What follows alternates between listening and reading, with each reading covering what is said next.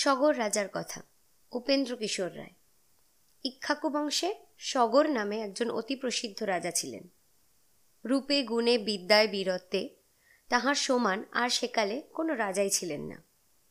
সকল বিষয়ে তিনি সুখী ছিলেন। কেবল এক বিষয়ে তাহার বড়ই দুঃখ ছিল। তাহার পুত্র ছিল না।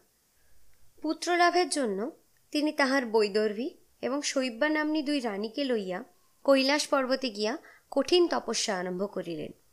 কিছুদিন পরে শিব রাজার তপস্যায় তুষ্ট হইয়া তাহার নিকট আসিয়া বলিলেন, মহারাজ, তুমি কি চাহ? রাজা ভক্তিভরে শিবকে প্রণাম করিয়া জোড়ো হাতে বলিলেন, ভগবান, আমার পুত্র নাই। আমার মৃত্যুর পর আমার বিশাল সাম্রাজ্য ভোগ করিবার লোক থাকিবে না। আমার বংশ লোপ হইয়া যাইবে। সুতরাং যদি আমার প্রতি আপনার দয়া হইয়া থাকে তবে অনুগ্রহ করিয়া যাহাতে আমার পুত্র হয় এমন বর দিন শিব কহিলেন, মহারাজ, তোমার এক রানীর ষাট হাজার পুত্র হইবে। কিন্তু তাহারা সকলেই একসঙ্গে মরিয়া যাইবে। আর এক রানীর একটি পুত্র হইবে, সেই তোমার বংশ রক্ষা করিবে। এই বলিয়া শিব আকাশে মিলাইয়া গেলেন। রাজাও আনন্দের সহিত রানীদিগকে লইয়া দেশে ফিরিলেন। কিছুদিন পরে বৈদর্ভীর ষাট হাজারটি আর শৈব্যার একটি পুত্র হইল। বৈদর্ভীর ষাট হাজার পুত্র জন্মিবার সময় বড়ই আশ্চর্য ঘটনা হয়। ছেলেগুলি একটি লাউয়ের ভিতরে ছিল। লাউ দেখিয়া রাজা তাহা ফেলিয়া দিবার আজ্ঞা দিয়াছেন। এমন সময় আকাশ হইতে কে যেন অতি গভীর স্বরে বলিল, মহারাজ, ওটাকে ফেলিয়া দিও না। উহার ভেতরেই তোমার ষাট হাজার পুত্র আছে। উহার ষাট হাজারটি বিচিকে ঘৃতের কলসির ভেতরে রাখিয়া দাও। দেখিবে তোমার ষাট হাজার পুত্র হইবে। সুতরাং রাজা আর লাউটি ফেলিয়া না দিয়া উহার বিচিগুলি ঘিয়ের ভিতরে রাখিয়া দিলেন। ইহাতে অনেক দিন পরে সেই বিচির ভিতর হইতে ষাট হাজারটি সুন্দর খোকা বাহির হইল। সেই খোকাগুলি বড় হইয়া ষাট হাজারটা অসুরের মতন গোয়ার গুন্ডা হইল। তাহাদের জ্বালায় মানুষের কথা আর কি বলিব? দেবতা গন্ধর্ব পর্যন্ত সুস্থির হইয়া বসিতে পাইত না। শেষে সকলে উহাদের দৌরাত্মে জালতন হইয়া ব্রহ্মার নিকট গিয়া বলিল, ভগবান, আর তো পারি না, ইহাদের দৌরাত্ম নিবারণের একটা উপায় করুন ব্রহ্মা বলিলেন, তোমাদের কোনো চিন্তা নাই, আর অতি অল্প দিনের ভিতরেই ইহারা নিজের স্বভাব দোষেই নষ্ট হইবে। এ কথায় সকলে কতকটা নিশ্চিন্ত হইয়া ব্রহ্মাকে প্রণামপূর্বক যে যাহার ঘরে ফিরিল।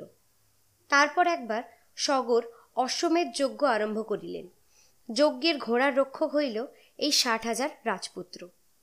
তাহারা দিন কতক তাহাকে দেশে দেশে তাড়াইয়া ফিরিলে, সে শুকনো সাগরের বালির উপর দিয়া ছুটিতে ছুটিতে হঠাৎ কোথায় যে চলিয়া গেল, রাজপুত্রেরা তাহার কিছুই বুঝিতে পারিল না।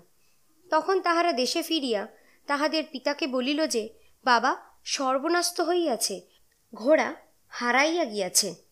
এই কথা শুনিয়া সগর বলিলেন, তোমরা সকলে মিলিয়া তাহাকে ভালো করিয়া খোঁজো। তখন রাজপুত্রেরা আবার ঘোড়া খুঁজিতে বাহির হইল। কিন্তু সমস্ত পৃথিবী খুঁজিয়াও তাহারা সন্ধান করিতে পারিল না। সুতরাং তাহারা আবার তাহাদের পিতার নিকট আসিয়া বিনয়ের সহিত বলিল, বাবা, আমরা শহর, বাজার, পাহাড়, পর্বত, বন, বাঁদার কিছুই বাকি রাখি নাই। কিন্তু ঘোড়া তো কোথাও খুঁজিয়া পাইলাম না। এ কথায় সগর রাগে অস্থির হইয়া বলিলেন, দূর হ তোরা এখান হইতে। ঘোড়া না লইয়া তোরা এ দেশে মুখ দেখাইতে পারিবি না। সুতরাং আবার ষাট হাজার ভাই ঘোড়ার সন্ধানে বাহির হইল। খুঁজিতে খুঁজিতে তাহারা আবার সমুদ্রে উপস্থিত হইয়া দেখিল যে তাহার এক জায়গায় একটা গভীর গর্ত রইয়াছে তখন ষাট হাজার ভাই ষাট হাজার কোদাল লইয়া সেই গর্তের চারিধার খুঁড়িতে আরম্ভ করিল। কিন্তু অনেক খুঁড়িয়াও তাহারা সেই সর্বনেশে গর্তের তলা পাইল না। দিন গেল, মাস গেল, বৎসর চলিয়া গেল। তথাপি সেই গর্তের ভিতরে উঁকি মারিলে যেমন অন্ধকার ছিল তেমনই অন্ধকার দেখা যায়। ইহাতে তাহারা রাগের ভরে আরও বেশি করিয়া খুঁড়িতে লাগিল। গর্ত যতই অন্ধকার দেখা যায়, তাহারা ততই খালি বলে, খোঁড় খোঁড় খোঁড় খোঁড়। এমন করিয়া খুঁড়িতে খুঁড়িতে তাহারা একেবারে পাতালে গিয়া উপস্থিত হইল। পাতালে গিয়াই তাহারা দেখিল যে সেখানে কপিল মুনি বসিয়া আছেন, আর ঘোড়াটি তাহার কাছেই ঘাস খাইতেছে। ঘোড়া দেখিয়া আর কি তাহারা স্থির থাকিতে পারে? তখন কপিল যে সেখানে বসিয়া আছেন, তাহা যেন তাহারা দেখিয়াও দেখিতে পাইল না। কপিলকে অগ্রাহ্য করিয়াই তাহারা ঘোড়া ধরিতে ছুটিয়া চলিল। ইহাতে কপিল রাগে কাঁপিতে কাঁপিতে দুই চক্ষু লাল করিয়া ভীষণ ভ্রুকুটির সহিত উহাদিগের পানে তাকাইবা মাত্রই সেই ষাট হাজার রাজপুত্র পুড়িয়া ছাই হইয়া গেল। যখন এই ভয়ঙ্কর ঘটনা হয়, তখন নারদমুনি সেই দিক দিয়ে যাইতেছিলেন। তিনি রাজপুত্রগণের মৃত্যুর সংবাদ সগরকে শুনান। পুত্রদিগের মৃত্যুর কথা শুনিয়া সগর দুঃখে অনেকক্ষণ কথা কহিতে পারিলেন না। তারপর নিজের নাতি অংশুমানকে ডাকিয়া তিনি বলিলেন যে এখন তুমি ঘোড়া না আনিতে পারিলে তো আর উপায় দেখি না। শৈববার যে একটি পুত্র হয়, তাহার নাম ছিল অসমজ্জা। অসমজ্জা এমনই দুষ্ট ছিল যে, সে ছোট ছোট ছেলেপিলের গলায় ধরিয়া তাহাদিগকে জলে ফেলিয়া দিত। তাহার জ্বালায় অস্থির হইয়া সকলে সগরের নিকট নালিশ করাতে তিনি তাহাকে দেশ হইতে তাড়াইয়া দিলেন। অংশুমান ছিল অশ্বমজ্জার পুত্র। সগরের কথায় অংশুমান সেই গর্তের ভিতর দিয়া পাতালে চলিয়া গেলেন।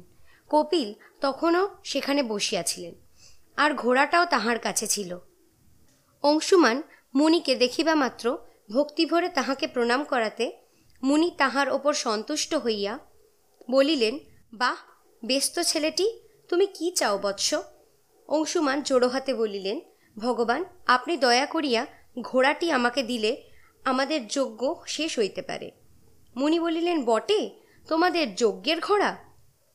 এখনই তুমি ওটাকে নিয়ে যাও, তোমার আর কিছু চাই? অংশুমান জোড়ো হাতে বলিলেন, ভগবান, দয়া করিয়া যদি আমার খুড়া মহাশয় দিগকে উদ্ধার করিয়া দেন, তবে বড় ভালো হয়। মুনি বলিলেন, তুমি যখন চাহিতেছ, তখন তাহাও হইবে, কিন্তু সে এখন নহে, আর তাহা এত সহজ হইবে না।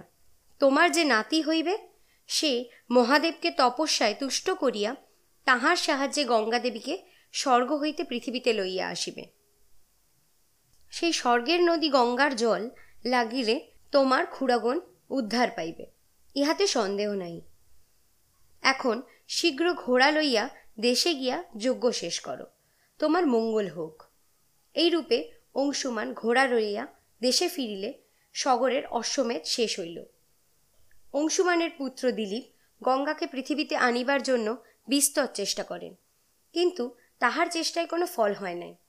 তারপর তাহার পুত্র পরম ধার্মিক এবং সত্যবাদী মহারাজ ভগীরথ জন্মগ্রহণ করিলেন।